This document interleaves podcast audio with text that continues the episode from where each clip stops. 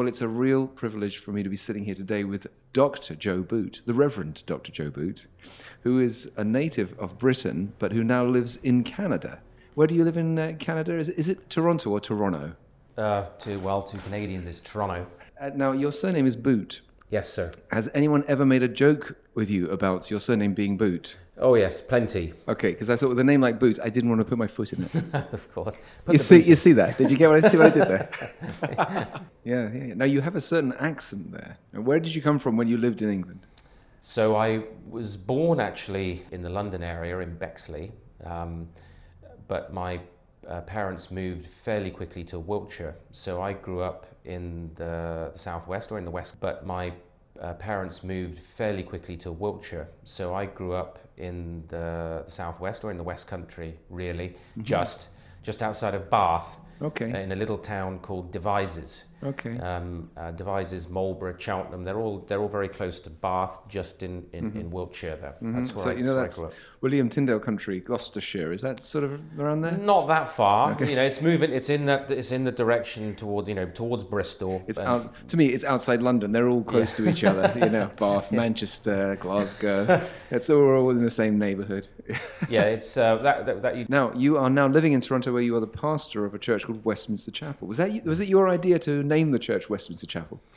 Yes, it was, Fantastic. um, and for two reasons. The first was my desire to root this new church plant in confessional evangelicalism. You know, the Westminster Confession is one of the great Reformed evangelical confessions of faith, and so that was one motivation. And the other was um, my a deep appreciation for Dr. Martyn Lloyd Jones and Westminster Chapel. Did you used to attend the chapel at all? No, but uh, I was involved in a in an Anglican restart uh, church plant in um, in Fulham uh, in my twenties, and actually one of Dr. Martyn Lloyd Jones's daughters attended our church for a while. Okay. And uh, on uh, I'll never forget on one occasion I was I'd been speaking from the Book of Romans. Uh, and after a service, she came up to me and she said, "You handled that text just as my father would have." You can imagine, in you know, if you're a young preacher in your mid twenties, Yes, yes, to be told something like that was pretty encouraging that yeah, morning. Yeah, yeah, yeah, yeah. One of those rarely helpful encouragements. Indeed. Yeah, yeah, superb. So you've been in Toronto for uh, uh, ten years, five years. I've been in uh, Canada for nearly 15 years Right. now, and uh, so uh, initially I was serving uh, with Ravi Zacharias International Ministries, and I lived just outside of Toronto. I'd gone there to to start RZIM Canada.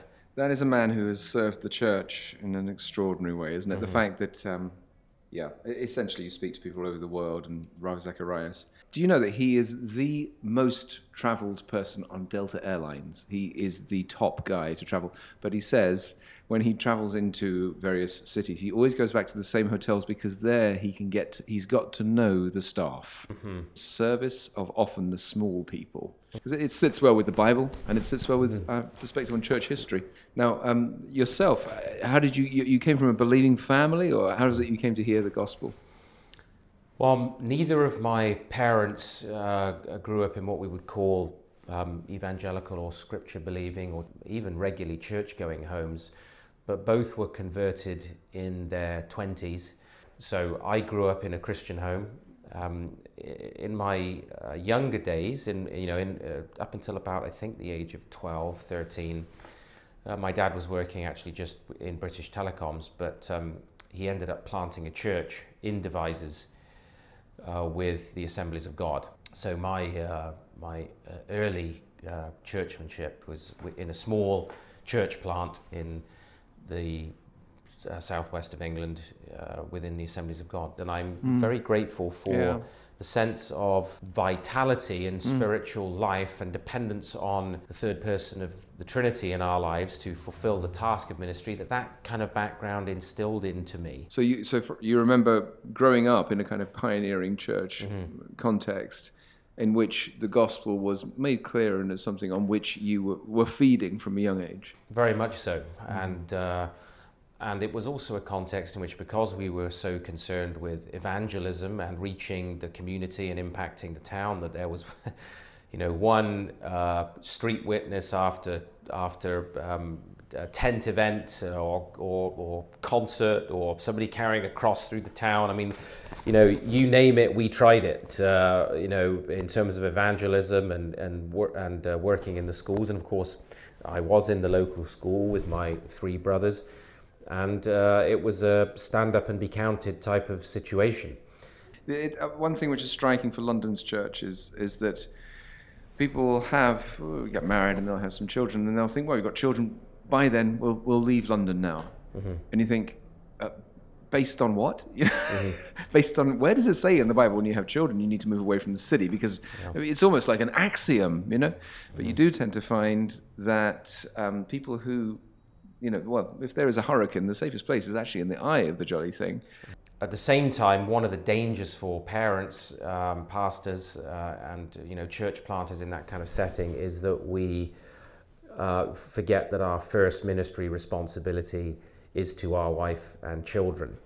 So, uh, you know, I think uh, you know, Scripture is clear that you know, if if I preach to others and yet I myself, and I mean, a man who does not provide for his own, mm. has denied the faith. Paul says, and is worse than an infidel. Mm.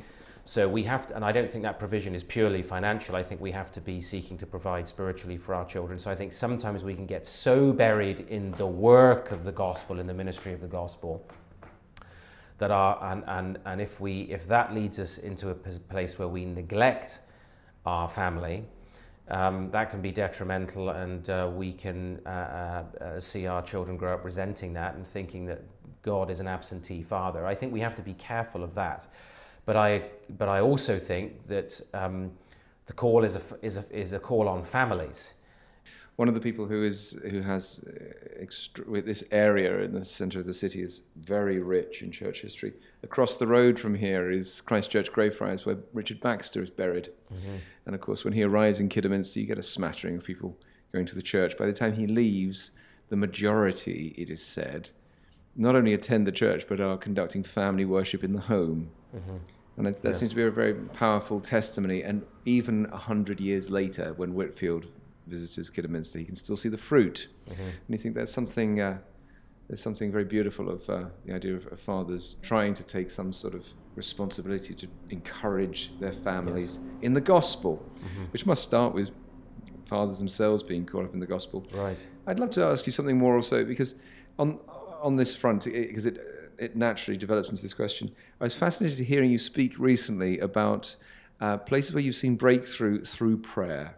Mm-hmm. And my, the question I want to ask is it seems disappointingly consistent that people who have a good understanding of the doctrines of grace, who have a strong understanding of the Reformation truth, which says I have the access to the Father mm-hmm. that the Son has because I'm in the Son, mm-hmm. Are not known for taking up that access and mm-hmm. running into His presence and crying out to Him. Yeah. You often find people who don't have a good understanding of that they they come to him and they they have all kinds of peculiar theories, but at least they come to him. Mm-hmm. But it was I was struck to hear you talking and say how you broke through in prayer on various issues. Did you learn to pray around your father? Did you what did you where have you learned lessons in prayer? Um, I would hear my dad, you know, very early in the morning. Um, he'd generally be up at 5.30 because uh, with the church plant, the church plant couldn't pay him enough to support the, the family, so he would work as a postman as well as pastor of the church. So he'd get up very early on the early rounds, um, come back for some breakfast after the first round, go out again for the second round, and, and deal with the life of the church in the afternoons and evenings. Um, so I would hear him praying downstairs um, from very early in the morning, and he prayed loud sometimes as well, um, you know, daily.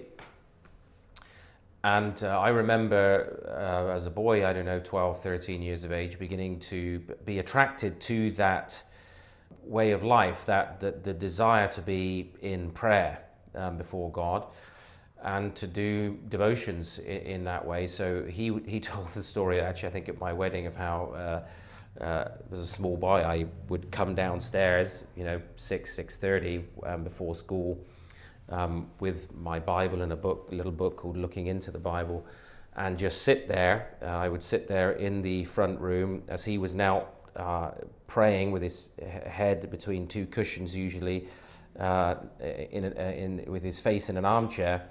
And I would sit and I would hear him pray, and I would read my Bible, and I would say some of my own prayers. And that's part of, certainly part of what touched my young life and formed me even in ways that I would not have perceived or, or really understood at that point. Mm-hmm. And so, certainly, in the things that God has, by grace, um, enabled me to do over the years and the things He's called me to, uh, in each instance, there have been uh, times of, of necessary uh, a breakthrough in prayer, of, of just prostrate, humbling oneself on your knees before God to save and to deliver and to answer and to um, turn up uh, in a special way. Mm. Now, I, I, I feel continuously the, all the pressures of, of, of, ministry and of writing demands and of speaking demands. And uh, I'm not suggesting that prayer isn't an ongoing battle. Uh, to to give oneself to to take time uh, aside and not to be immediately buried in the urgent, the emails, the communications, and the study that you have to do. And that's a very easy trap to fall into, as, a, as even as a minister, and as perhaps especially as a minister. Um, that um, studying for sermons replaces devotions, mm. and mm. reading can uh, easily replace meditation on God's word and prayer. Mm. But um, as a church, we have tried to um, make a priority of uh, prayer, corporate prayer, personal prayer, family devotions and it certainly has its impact. Mm. Um, it's, uh, it, it's, it's part of what I'm convinced dr- you know, drives the life of the church. Amen. We can always live like, um, it's almost like you prayed your sinner's prayer, and I, I, yeah, I prayed the sinner's prayer. Now, I, now I'll deal with it. Mm-hmm. And he says, no, no, no, no, I, I, didn't, I didn't come and suffer so that you could manage. Mm-hmm. I wanted to, to draw you into what I have with my Father, where I come mm-hmm. straight to Him and the Father draws what He has with the Son, and we have it in the fullness of the Spirit. We draw. We are. Mm. We have the access, and we can come to Him and know His faithfulness. And it's uh, yeah. I heard someone say again, it's not Bible, but I heard it was, thought it was quite suggestive. They said, "When I pray, coincidences happen." Mm. I thought it was quite an interesting way of putting it because um, I, I, think many of us will know that familiarity of that kind of dynamic. Mm. Now, we at Christian Heritage London, we have this unusual privilege of being, we're sitting in a building which uh, Samuel Wesley was curate in. John Wesley has his evangelical conversion across the road, you know. Um, Ridley, Latimer, Cranmer were tried down there, and uh, Baxter's buried there, and uh, Elizabeth Fry and prison reform down there, and then Tyndale. Wilberforce met Newton. We love to tell these stories of these people, and it's not just because we are peculiar. Mm-hmm. I believe the Bible tells us, "Remember those who've gone mm-hmm. before mm-hmm. you." Yes. Um, now, uh, who are people who have influenced you, mm-hmm. either from your own life or from church history, and what have they encouraged you in? How many am I allowed? Um, Go for it. There's been a few that uh you know. There's been, of course, many and uh, a few particularly stand out. Maybe I'll just mention four and then focus in on, uh, and then just comment more extensively on two. The work of Augustine um, proved very important to me uh, at a very foundational point in my uh, life and ministry in my early days in um, Canada. Uh, I found it just incredibly helpful going back to uh, the confessions and the city of God and the concerns of a church father who was also an apologist, who had civilizational concerns in mind, not just what we might call today narrow apologetic questions in mind, like, you know, does God exist and is Jesus the only way to God and what about morality? Um, Augustine was grappling with whole civilizational questions and the whole story, the whole, you know, the city of God from the fall of the angels right through to the, uh, the marriage supper of the Lamb uh, is his concern in explaining the meaning of the gospel. And so that was, uh, he, he was formative for me. And of course, his confessions are so very rich uh, for any Christian um, to, to read. Um, I've been blessed and, and, and benefited hugely by just reading people like Charles Spurgeon and, and, and, and Lloyd Jones in my, in my younger years as well. But Augustine uh, was something, something foundational yeah. for me there. Yeah. And then uh, that led on for me to um, uh, the, the discovery of uh, some of the best of the Dutch Reformed philosophers and uh, theologians. And I would say probably that the, the influence on my thinking has been greatest there. Uh, so that sort of grounding in the Augustinian tradition, which of course leads on to a Calvinistic, I think, uh, uh, framework for, uh, for, for a biblical thought. Um, and I, that's what I think it is. It's just scriptural thought. Mm-hmm. Um, uh, led me to, um, in particular, uh, Cornelius van Til, mm-hmm. Um, who was a Dutch American um, uh, philosopher and Christian apologist, uh, taught at Westminster, and uh, and also uh, in particular Herman Dooyeweerd, who was another um, great Reformed Christian philosopher. and I'll come back to him in just a moment and and the influence that those men had, Van Til and Dooyeweerd had on another uh, Armenian, uh, not an Arminian, an Armenian American theologian called um, R.J. Rushdoony, who um, really helped me think through and grapple with the role of the whole of Scripture, not just the red letters, not just the bits that uh, Christians like and tend to focus on, but the totality of God's word revelation as it speaks into all of life. Um, but the root of all of that, um, uh, for me, was in I was actually speaking up in the north of England, and uh, to, to, sort of put some of this in context for you very quickly, I'd, I'd, um, I'd, I'd discovered the Puritans in seminary uh, through one particular professor in, in uh, Birmingham Christian College. It was then known as Birmingham Bible Institute. And, uh, and, and, I discovered that was the first place I really encountered and discovered the, these men called the Puritans. Uh, and I remember being quite resistant initially to uh, their thinking. Um, uh, but then discovering, really, actually through reading many of the sermons of Charles Spurgeon, the, the depth and the riches of this gospel of grace. Uh, to an extent that I hadn't fully appreciated before. It was just a, it was a going deeper, it was a going further in and further up, if you will. Mm. Um, and uh, in that um, in that early discovery, uh, of these, these men, I remember beginning the task of Christian apologetics quite naturally. I, I wanted to uh, share the gospel and defend the faith. This had begun for me back in school when I started a Christian union and I was trying to share the gospel with schoolmates. And uh, it was other people that began saying to me in my early 20s, You're an apologist. I didn't actually really know what one of those was. I mean, you know, Pentecostals in those days, we didn't, we didn't speak about Christian apologetics. What's that? Um, and um, I was in a, you know, a, actually a, an evangelical seminary, and people began to say to me that uh, that you're an apologist. And actually, in in my early twenties, uh, there were guys like J. John, actually the Anglican evangelist, who uh, who was a huge blessing in my life personally. Is remains a very dear friend, who really said to me, you know, you're an apologist. You're like a teaching uh, uh, evangelist. And uh, it was shortly thereafter, through being in London and, and there reading uh, more of the Reformed men, I, I stepped into apologetics. But what I found was that as I was doing the work of apologetics, I thought my apologetic method and thinking doesn't line up with my theology. Mm. There's not a mesh here. I, was, I found myself very dissatisfied with rationalistic, evidentialist modes of thinking and of apologetics that seem to suggest or assume that the uh, the, the, the, the, human being, the, the non believer, was some sort of neutral arbitrator of truth who could weigh up the facts for and against God. And uh, you know, if you could just stack up the weights sufficiently on one side, then that person would come through and recognize the force of your logic. And I just thought this doesn't this doesn't fit, to my mind, um, with a, a scriptural understanding of the human condition, of our death in trespasses and sins, of our need for regeneration by the Holy Spirit.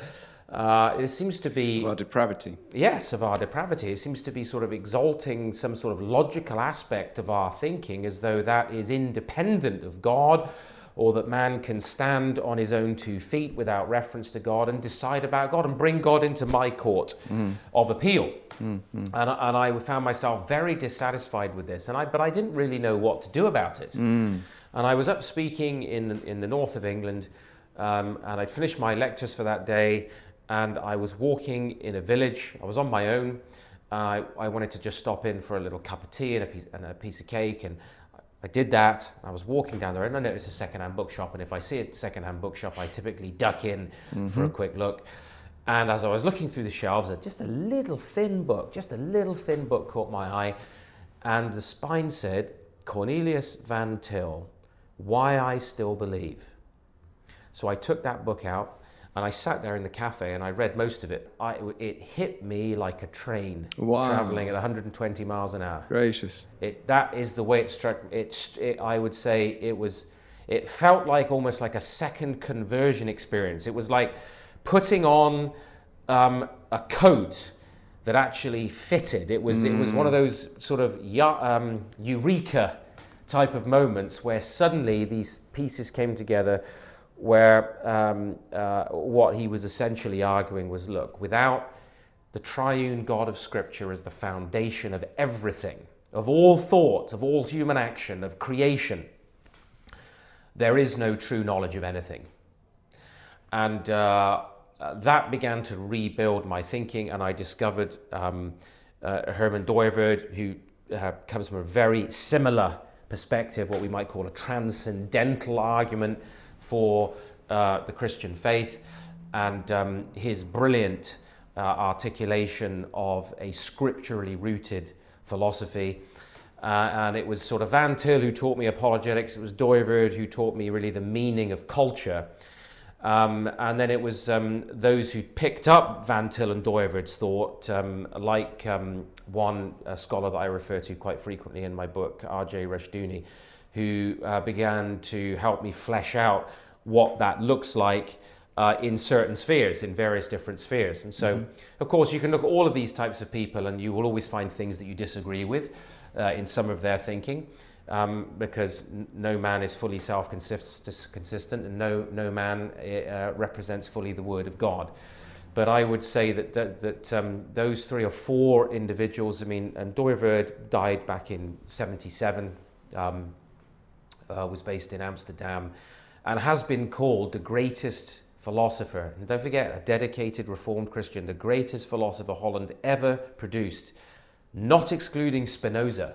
Mm-hmm. So, uh, um, and this, this discovery of this tradition, um, and of course, rooted in men like Abraham Kuyper and other theologians like Herman Bavinck, th- this was what really began to shape uh, my thinking and mm. inform my ministry. And I'm mm. so it makes me so grateful for uh, for um, the Church of God and faithful men mm. and women of God. Oh, can we just pause, can yeah, I just pause sure. you there because I think you've introduced a subject in Go apologetics ahead. which many people wouldn't know there was such a, a distinction between apologets, apologists. There is a school of thought which essentially seems to teach that given enough evidence, well, mm-hmm. anyone will believe. Mm-hmm. And yet we find elsewhere the Bible seems to teach well that the person is sinful, and that doesn't just mean mm. they do sins. It means mm. that they are they are biased the wrong direction. They will not yeah. want to find. Uh, they do not want to find Christ. Yeah. And we are surrounded by people in churches. I mean, the, everyone listening to this will know someone who they will want to lead to Christ, and there is the frustration that you get all these things lined up. This will be what leads the person to Christ. That's right. We even got them along to church yeah. on that Sunday, and that guy was preaching, and it was brilliant, and the guy just said, "Oh, yeah. uh, isn't this a nice building?" And you think, "But, but, but, but," and you can get frustrated, with, yeah. and then you can start thinking the preacher didn't do it right, and the, the conditions weren't right. The appeal was wrong. Or, yeah. yeah. and yes, exactly, and there was something wrong with the man, and yeah. as it happens, the Bible seems to teach that you can give all the evidence you like. There is still a dichotomy which goes deeper than mm-hmm. the evidences will yeah. enable because we are worshipping mm-hmm. and we're either going to worship the creature or the mm. creator. We are not neutral. There is no one who is neutral. And as you say, Van Til's so extremely yeah. helpful on that. And the people who have drunk from him, especially yes. Keller in our time. Yes. Mm. And you and therefore it doesn't matter how brilliantly you articulate your philosophical thing, mm-hmm. the person may still not get it. First of all, it's a, it's a great deliverance from a sense of a false burden of guilt and responsibility that somehow if I'd have said it differently or if I'd have uh, put it differently or if I'd have used this argument or that argument, then they would have come through. Right. So when we look at Scripture and uh, uh, and the, the, Pharisees or the, and those or the, at least those who report the miracle to the Pharisees, when Jesus raises Lazarus from the dead, What's the result? Yeah. They a plot to kill Jesus. yes. um, when he heals the ten lepers, one comes back to say thank you. And in that incredible discourse, uh, in, that, um, in that parable about, uh, or some, some would say more than a parable, but I think it's a parable of, the, of, of Abraham and, and Lazarus. What is it that Abraham says? He says, if they have yeah. Moses and the prophets. Yeah. If they don't believe Moses, mm. they will not believe even if someone rises from the dead. Yeah, that's so important. I mean, it's so it's there. It's right there across Scripture. Jesus yeah. says it very plainly. He who wants to do the will of God will know whether the doctrine is true. Yeah, yeah. That was that clash that I was telling you about. That it could just didn't make sense to me. Mm. Now, I would add very quickly, um, Ben, that um, I'm not suggesting we can't use evidences. Yeah, amen we can and we should talk about the wealth of um, historical and uh, literary and archaeological and so forth evidences that support the Christian gospel, as long as we position them in the context of the Christian worldview. That we're not coming at this as neutral bystanders who say God is the best, um, is the um, uh, the inference to the best explanation for the universe. Mm. I mean, God does not want to be known as an inference to the best explanation, Amen. right? He doesn't want to be known as some kind of, you know, most plausible theory. But yeah. He is the living God, the creator of all things. And uh, when I've done many debates on the existence of God over the years with philosophers and so forth, I never disguise my starting points, ever. Right. I make it crystal clear.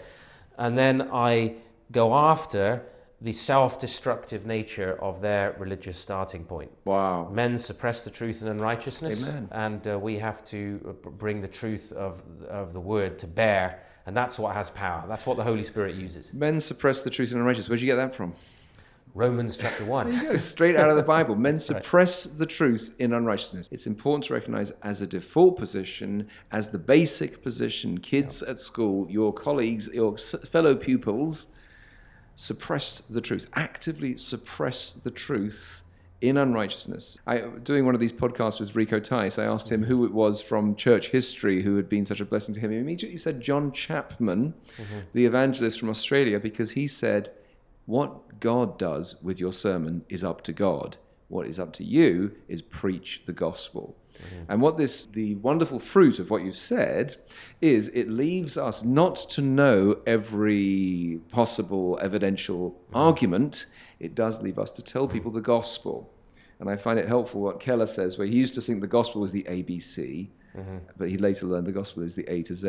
And you yeah. see gospel lack or gospel mm-hmm. fruit in the entire world. You see yes. it in your marriage, you see it in your home, you see it in the traffic. Mm-hmm. You see it in what goes in your mind, and you either, the gospel is either the point to which you go, as, as Augustine says, we love, he loves you too little, he loves anything together with you that he does not mm-hmm. love for your sake. Mm-hmm. The gospel is that wonderful answer which mm-hmm. we're being asked the question to yeah. the whole time. It's not just, uh, it's not just, I've got the gospel, now I need to know this, this, this, and this. Yes. So we need to know uh, that that's what the person needs to hear. Yeah, I think it's Leslie Lesslie Newbigin that says um, in his commentary on John's Gospel, how do you explain the beginning of all explanations? And this is the issue in terms of apologetic method and in terms of our starting point. How can we presume on the basis of something that's supposedly neutral or external? So you see, either God is the creator and sustainer and governor of all things, including my thoughts, including my ability to think, I should say, and the mm. structure of all creation, including the invisible structures of creation, mm-hmm. or he's not. And so at root, uh, if I don't start with the beginning of all explanations, then I'm actually saying that something else is more ultimate, more basic, more foundational than God Himself. And here it is in my own rationality. Mm. Uh, you know, you, you, there is nothing, you can't go beyond the beginning of all explanations. Mm-hmm. It, he is Christ is the Alpha and Omega. Amen. I was in Southern California speaking some years ago and it came across that classic misunderstanding of apologetics that you're alluding to. Uh, when a young couple took me out for dinner afterwards and they said, um, So, how long have you been an apologeti? Um, I said, and, and people do seem to think that you know apologetics yeah, yeah, is like it's sort of Christian ninjutsu. You're a ah, kind of yeah, so true. You know, uh, you, or what you have to do is be on top of everything so that you can defeat your opponent. That's not what it's about. Amen. That's right. It's setting apart Christ as Lord in your heart. Amen. Uh, 1 Peter 3 15. Amen. That's right. Right out of that. And then it's right, from there that he talks about starts with apologetics. the heart, uh, with the religious root of the human being, with the human person, which is the heart, the very core of who we are Yeah. uh, as people. That's where it begins. And is, is it not striking that characters like Augustine and, and many of these most effective of apologists have actually been people who exemplify in their character? They've been people who are serving churches. They're not. I remember reading uh, in Augustine's uh, book on the Trinity. You know, here's the guy who writes the book on the Trinity, and he says, I'm, "I consider myself a fool. I don't mm-hmm. consider myself to understand this. I think you're writing the most helpful." He just there's, there's something. He's not saying I have mastered this. And what was Augustine's famous starting point? I believe in order that I may understand. Hmm. Yes, our faith seeks understanding. I think that was Anselm later on. But we, we, we believe in order that we may understand. And Calvin really continues that, you know, in book- one of the Institutes, where he makes clear that our knowledge of ourselves is really ultimately dependent on knowledge of God Oh, that's a wonderful point. and and that's where that's where really you know people like Van Til and Dooyeweerd begin uh, that project, and that's why those men have been so um, so influential for me. And, and really, Ben, it was like being given a new Bible. Uh, with it, with new lenses to read Scripture in, and um, was life changing for me. Really, had a rather disappointing debate with someone about. Um, I say, "Well, the most difficult thing we have to deal with is sin," and this guy was saying, well, "What sin? As though is that it?" And this guy's an academic, you know, PhD guy. Is that it? I'm thinking, really, if you think you have mastered sin, okay, you know, let's get back to basics. Quite frankly, really, you think Yeah. you've mastered that? Um, so now, it, it, valuable for us to say that we're not saying we are throwing away our minds. We are actually in recognizing what the Bible says is the truth about man and about God. We are actually using our minds as they should be. And there's, there's a, the way we're doing apologetics is, a, is an act of worship. absolutely. Yeah. Now, this does bring us back to the, your, your question of something of which you've written a number of times, uh, is the uh, whole question of culture, because um, the, uh, I, and I think this is such a pertinent and important subject for our time, because uh, we live in, in, in a city here where uh, if someone, someone can almost do uh, the, the worst of crimes, and if they say, but it's cultural, you think, ah, Okay, well, it's cultural. you can get away with stuff, but no one really knows what they mean by Right. cultural. And uh, that, that's, uh, and of course, we talk about the changes in the culture. What do we mean by that? And you, through biblical and through theological inquiry, have come to definitions regarding culture which, go to the heart of gospel lack or gospel embracing. What, what is your definition of culture? What, what, would you speak to us a little about how you find etymological roots and so on to some of these things? Well, I think um, first of all, what's what's helpful to notice is that when you look at the New Testament, there is no um, artificial dichotomy between public and private, secular and sacred, church and um, uh, the Christian life and cultural life, I should say. Uh, in fact, many people will recognize this citation. For there is salvation in no one else, for there is no other name under heaven given to men by which you must be saved than the name Caesar Augustus. Uh-huh. And that was uh, pub- published uh, by the emperor um, at the time and around the time where the apostles were first preaching the gospel. So, in the ancient world, there was no sort of sense that political life, cultural life, and religion are separate, as though religion was over here in a silo, you, faith was over here, and this was all um, a secular space where things just went their own way. No, the, the emperor was the Pontifex Maximus, he was the high priest. And so the emperor cult was what the early church was confronting. Now, in Acts chapter 4, verse 12, Peter gets up and he says, For there is salvation in no one else, for there is no other name under heaven given to men by which you must be saved in the name of Jesus. And uh, Acts uh, chapter 7, uh, 17, uh, and if you look in verses 1 through 7 there, it's crystal clear that the apostles were preaching and they were accused of preaching about another king, Jesus. And they were charged with um, violating, breaking the decrees of Caesar. So the preaching of the gospel was regarded as a socio cultural and political offense because of the claim that was being made about Jesus Christ. There was no artificial separation of religion and politics and, and, uh, and culture and faith in people's minds. These were all intertwined, and they are intertwined, and they always have been.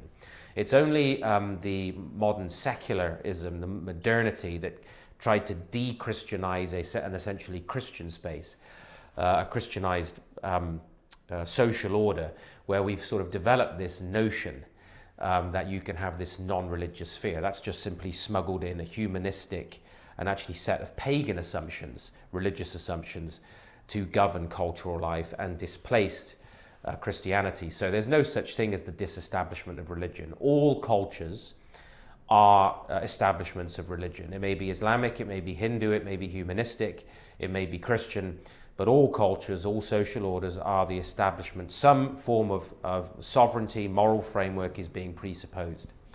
So when you think about culture, as you say, the word is completely overused. You know, there's business culture, there's arts culture, there's this culture and that culture.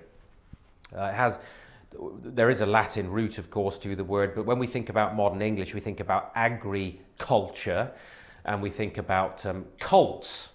Uh, so, you know, agriculture is about um, uh, cultivating uh, the ground to grow things.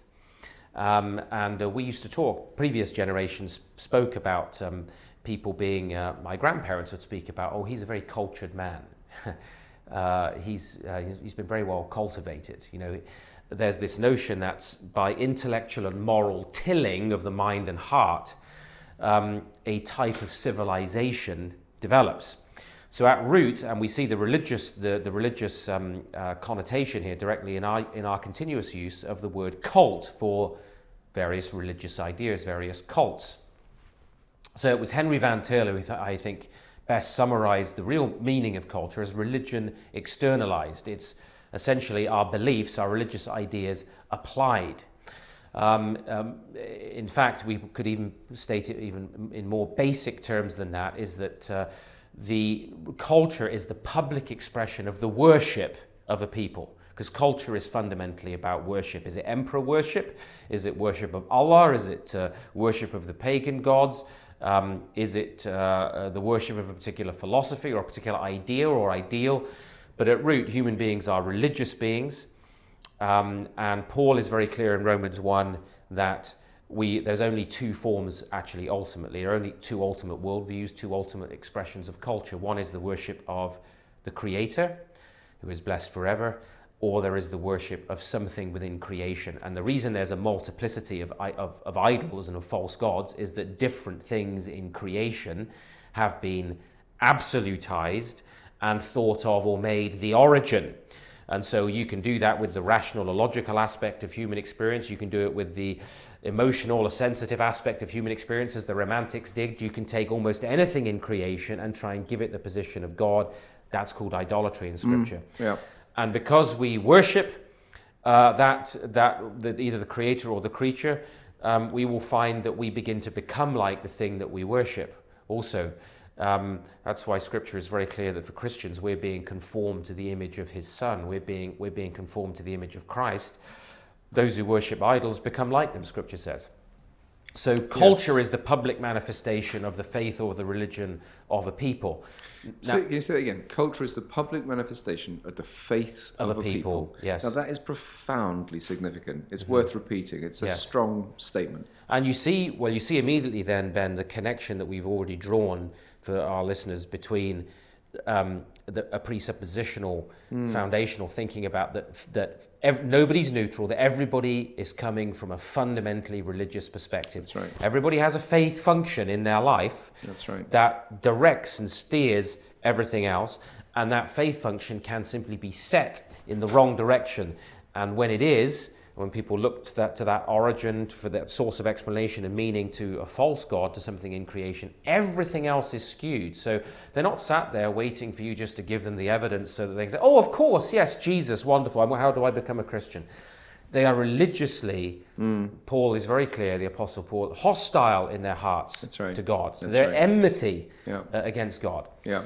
And then if you go through Romans, uh, I once went through a kind of word study type way, you find that the fruit of that is death. He calls it death. Right. And the people around whom we're living who have put their hope in these temporary things, you see they are living in death. That's right. And, and then they say, and, and we have this enormous growth in antidepressants and all this stuff. Yes. People are living in death. It's we know death. the solution to what's going on here. We know the argument. We can tell you the parameters mm. of this argument.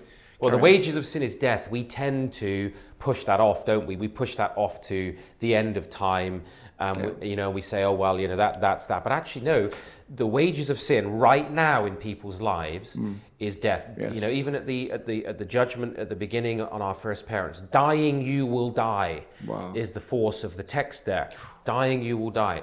So, you know, we are dead in trespasses and sins. We need to, need to be made um, alive and quickened in the Lord Jesus. So, the reality is, is that um, we, when we turn from the light and life, which is Christ, we, we are then directed towards death and darkness. and, and, and that uh, begins to shape a culture of death because we are worshipping the creature rather than the creator. Wow. So uh, the way I try to articulate it with people, why, why this is so relevant to us and the preaching of the gospel, is that no evangelical would deny that the gospel restores us to true worship. Worthship. Who is worth everything? Who is, uh, uh, who is the source, the origin? Uh, who is the, uh, the, the creator, the redeemer? Worship, our worship.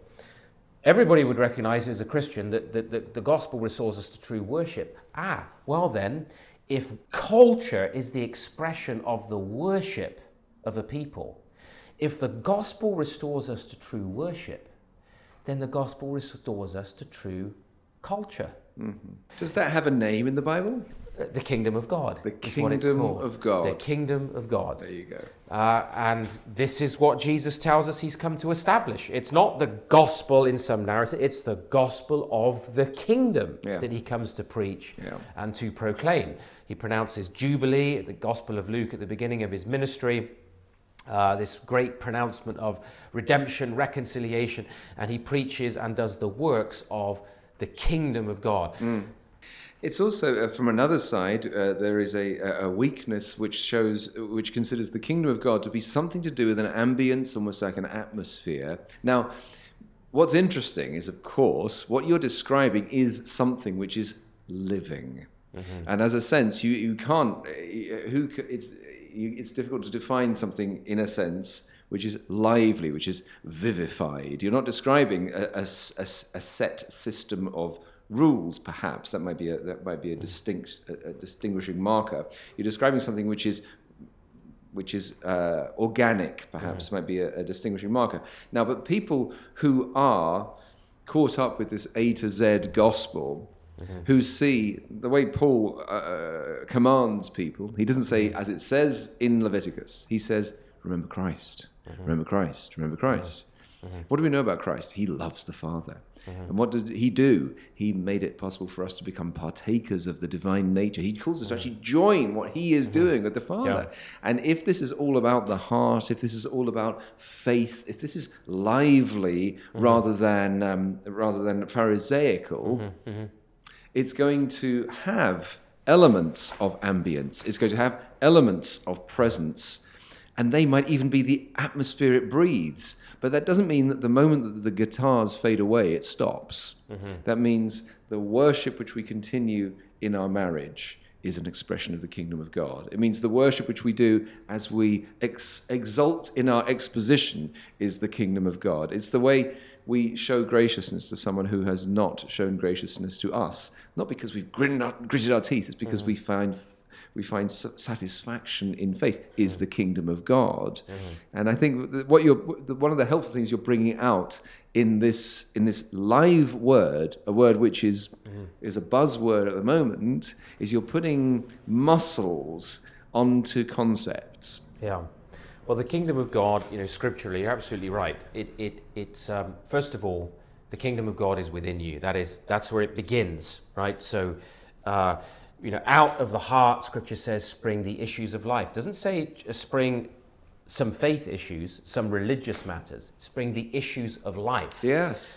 And so the transformation of the heart in its totality, the root of the, the heart is not the center simply of my emotions. The heart in the Bible is an equivalent of, of, talking about the soul. It's the, it's, the, it's the core of the human person. So when that's transformed, the idea that we would limit that transformation to some uh, one aspect of our lives um, is obviously uh, to truncate the significance of the transformation and of the gospel. If any man be in Christ, he is a new creature, he's a new creation.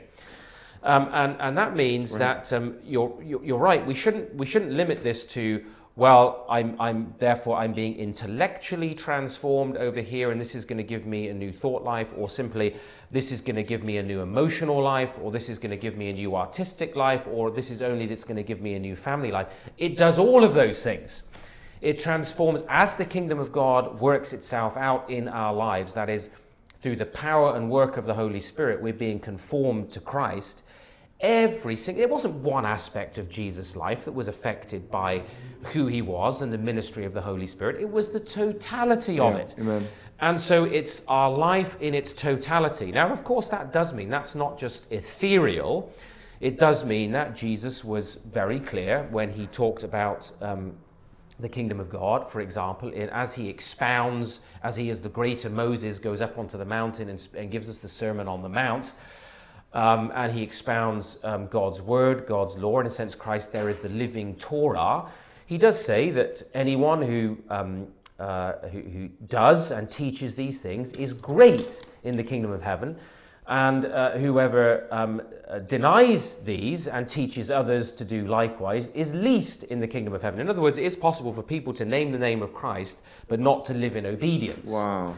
Um, and so this is not simply something, well, I feel the kingdom, it's just right, inward. Right. No, it's that I. Te- what, is the, what is the manifesto of the kingdom? The okay. manifesto of the kingdom is, as Paul said uh, to the Ephesian elders, really, I have not failed to make known to you the whole counsel of God. Mm-hmm. I'm free of the guilt of all men because I've made known to you the whole counsel of God. And so it's this sense of nobody can, no Christian can read Ephesians 1 and Colossians 1. Here is Christ, the creator of all things, visible, invisible, thrones, dominions, everything in this age. He's been given a name that's greater than any name in this age and in the age to come. You can't read Ephesians 1 and Colossians 1, this Christ who's been given head over all things to the church. He's the creator of all things. He's the sustainer of all things. He's the governor of all things. He's the ruler of all things. He's the king of all kings. He's the lord of all lords. He's been given to, as head of all things, to his church, that is, to his people. And then say, yes, that means this narrow aspect, institutional worship. That's where Jesus is Lord, but nowhere else. that would be a complete contradiction of everything Paul is saying there. Right. And, and the constitution of the kingdom of God is given to us in the Word of God. And they, the longest chapter in the Bible is a celebration of it. It's the Word of God. It's the law of God. It's the, you know, the sin of the Pharisees, Ben, was not that they loved God's Word. The sin of the Pharisees, Jesus points out, is that they neither knew the Scriptures nor the power of God. Mm-hmm. And they'd replaced human ideas and human tradition. They, they, and, and Jesus says, You make the Word of God of no effect because you exalt your ideas, your traditions over the Word of God. Mm. So we have to get away from this false dichotomy between the power and presence of the Holy Spirit in our lives, as, you, as you've said, mm-hmm. with the idea that, well, that must be disjunct from the Word of God then. Yeah, yeah. No, it's the Spirit who breathes life into that Word so that we understand it, we yeah. embrace it, and we apply it. It's helpful, not least because you tend to find there is a popular reflex to say anything which does not come from spontaneity is legalism. Right. But what we're describing, it has a spontaneous element to it, but it also is described, it is describable and that yes. is something which is uh, which is attractive and very well worth considering and, and teasing out as we look at the text and useful. You've written up in a book called the... the first one is a sort of larger tome, The Mission of God, a manifesto of hope for society. And uh, the little book that summarizes what we're talking about today is called Gospel Culture. That's the one. Living in God's Kingdom yeah. uh, by uh, Wilberforce very, Publications. A very useful and suggestive uh, argument, especially for our time, where culture almost, as I can say, it can excuse uh, and it can uh, it can neuter potential for understanding between people because no one really knows what they mean by the word. Yes. Helpful to be able to tease out what it is that we mean by the word, and then we can talk, and then we Yeah. can see what in which direction would be the best way and rediscover the richness and the scope of the gospel. And what my experience has been with people is that when they grasp um, that the gospel is a culture, uh, because it transforms hearts and restores us to true worship, we start to begin to see the, the glory and the majesty and the power of the gospel and the glory of the resurrection and ascension and session of Jesus Christ to the place of total authority. Yeah, yeah, yeah. There you go. And it's all about Jesus. That's right. The third question I wanted to ask you was, what, what are you up to at the moment?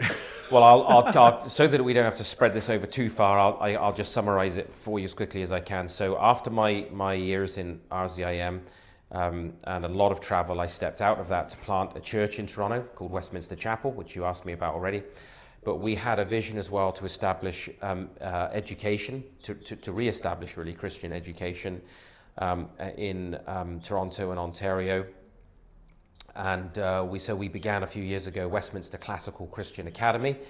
Uh, so the, the church is about 10 years old, the school is about four years old. At the same time that we planted the church, I established a, uh, an, an, a, a, cultural um, uh, apologetics ministry that's concerned with cultural philosophy and cultural theology called the Ezra Institute. And by the grace of God, we've seen the church grow. We have a pastoral team. We've seen the school grow.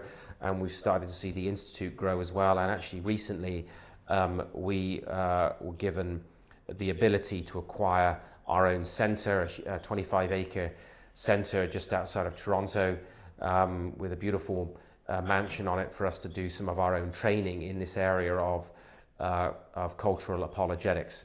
So that's what I'm doing over there.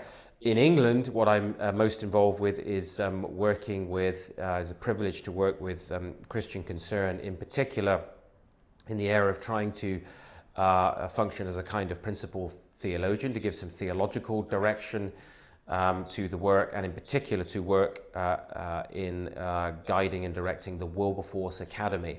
And the Wilberforce Academy is a project of Christian Concern uh, which is hosted at Ca- uh, Cambridge every September for one week. It's a kind of membership program where we bring uh, young people together who may be studying um, in, in university because they're en route to a, a vocation in the public space um, law, politics, medicine, um, business, media, arts, uh, uh, education, uh, who um, want to learn to think biblically, scripturally, Christianly about their vocation. So, what does it mean to have a, a, a thoroughgoing Christian worldview rooted in the Lordship of Jesus Christ, surrendered to the totality of His Word?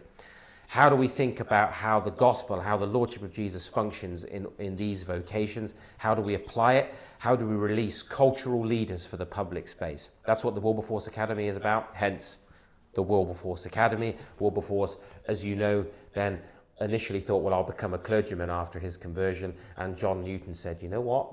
Maybe God's raised you up in the position he has as the, as the representative for York, as a friend of William Pitt, the Prime Minister, to serve him there. And then out of that, of course, grew the Clapham sect and that network of evangelicals right across the country who influenced the nation for the gospel. And the Wilberforce, someone just typed into Google the Wilberforce Academy, or should they go to the Christian Concern website and then ask? Or Uh, you can find it going in either direction. So if you if you if um, uh, wilberforceacademy.co.uk, I think um, will take you to um, you'll find Wilberforce Academy um, and our and our website, and you'll be able to see the video. Um, but you will also you can also um, go onto the Christian Concern website and find it through there as well. right, sweet. Um, finally, would love to come on to ask a question. What is it, what would your advice be, which is as broad as you'd like to make it, for, whether it be for church planters or for Yeah. uh, Christians in London, generally pastors, um, people Yeah. without beards?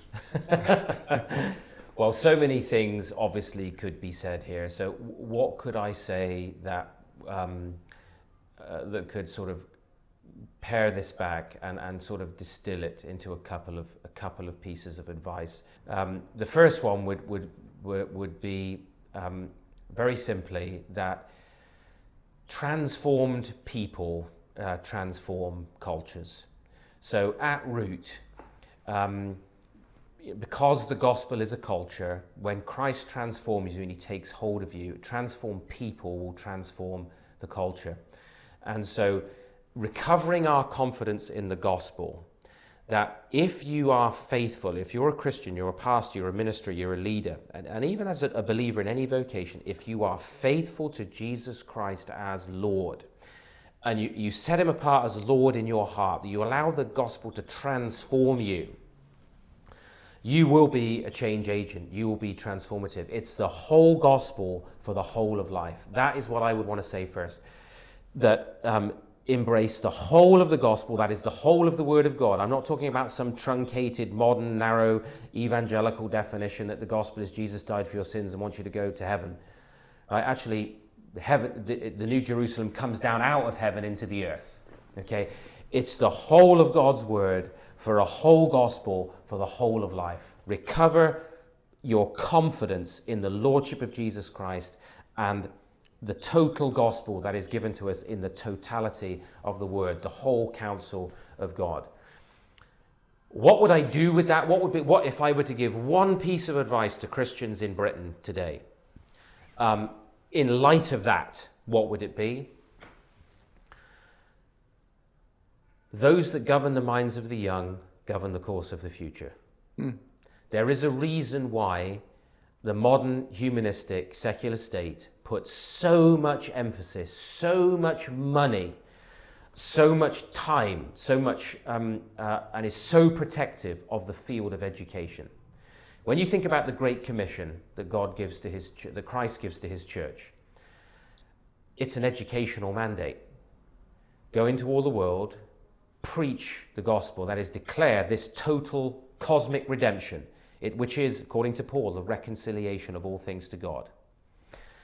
We are now co workers in that process of reconciliation, the reconciliation of all things to God, and we are now co laborers with Him. That mandate is to preach and to teach everything I have commanded you and I'm with you always to the end of the age. Now, notice that the Great Commission begins, which people often forget, with the declaration of Christ's total lordship. All authority in heaven and earth, Jesus says, is mine. Notice all authority in heaven, yes, but all authority in earth. That's why we're taught to pray by the Lord Jesus himself, Thy kingdom come, mm. Thy will be done on earth as it is in heaven. The kingdom of God is not something that's happening in eternity simply, shunted off to the eschaton. It's something that's present with us right now in Christ, by the power of the Holy Spirit, in the gospel. The kingdom of God is among you, it's right here. Its source is not this world, its source is from beyond history in God Himself, in the person of Christ. So we have this commission, and it's an educational mandate. So if I had one bit of practical advice, because though Jesus said, Let the children come to me, of such is the kingdom of heaven. And given what I've said about 80 to 85% of our children from Christian homes being lost by the age of 23, we need to recover education. Christians need to recover education, first in our homes, in teaching our own children. Instead of palming off responsibility for education to the church and saying, well, the youth pastor needs to do it. The, ch- the children's worker needs to do it. No, we as parents, we need to take responsibility. Train up a child in the way he should go, the scripture says. We're to talk about these things in, in, in, when we sit down, when we rise up. That's the commandment of scripture to us that it's in the home that we are the first educators. Parents are to teach their children. So that's the in the first place it's there. Then in the church, of course, we need to be teaching the whole counsel of God. There we need to be faithful in the educational mandate. And we need to establish again Christian schools. Not to shelter, as I say, not to shield Christians from and children from the nasty world out there. No, to equip them and prepare them to engage it so that they can enter the public space and, and so that eventually we can recover these great institutions. The Lord is my light and my salvation. That was the motto of Oxford University. Mm. Cambridge was a Puritan university. Where are these institutions today? They are lost. Mm. in terms of the Christian worldview, in terms of the gospel. And now everyone's recognizing that the folly that's coming out of the universities. The folly that, exactly. Yeah. And it's those that shape the minds of the young that govern the course of the future. We only have to look at young people today to know what the future is going to be like. So we need desperately to recover the Great Commission, the educational mandate, and we need to do it in every sphere. Right. From the home to the church to the school to the university. Right. Uh, interesting, finishing up perhaps on uh, Richard Baxter again, really, because there is a man buried a couple hundred yards from here who uh, the success of his ministry is measured in terms of the family worship happening in the homes. And of course, it's, it starts again with the gospel, because mm-hmm. you've, got, uh, you've got fathers hearing, I know you're not qualified, I know you're not, but he has qualified you. You get right. his access, you get his righteousness, you get the freedom to come to Him. And tell your children that. Tell, encourage them in that. Find Him in the text. Find Him in the Scripture. Yeah. Uh, of course, our tendency is to write ourselves off. We're not ready. We're not ready. The gospel says, "I know you're not, and I love, and I I provide, I." And Baxter did what God put in his hand to do. I believe that Richard Baxter, because there was no doctor in the town, that's right, also um, taught himself medicine. That's right. And and there's a lesson there in just you know what, what does God put in your hand to do? You say I can't. Just what has got you know don't wait for the for, for a clap of lightning uh, uh, and, and or, or, having your backside burned by, by by in a lightning storm like luther. You can the word of god has been given to us. What is in our hand to do? Let's just do it. Let's do something with it now. Let's put it in and god god will steer a moving ship in the direction he wants it to go but let's move in the direction of obedience that's right, that's right. well it's a fantastic place to finish Thank you so much for this, Joe. I, I think you'll need to lie down now. yeah, it's been a privilege to be on. Thanks for having me. Oh, ben. bless you. Fantastic. Thank you so much.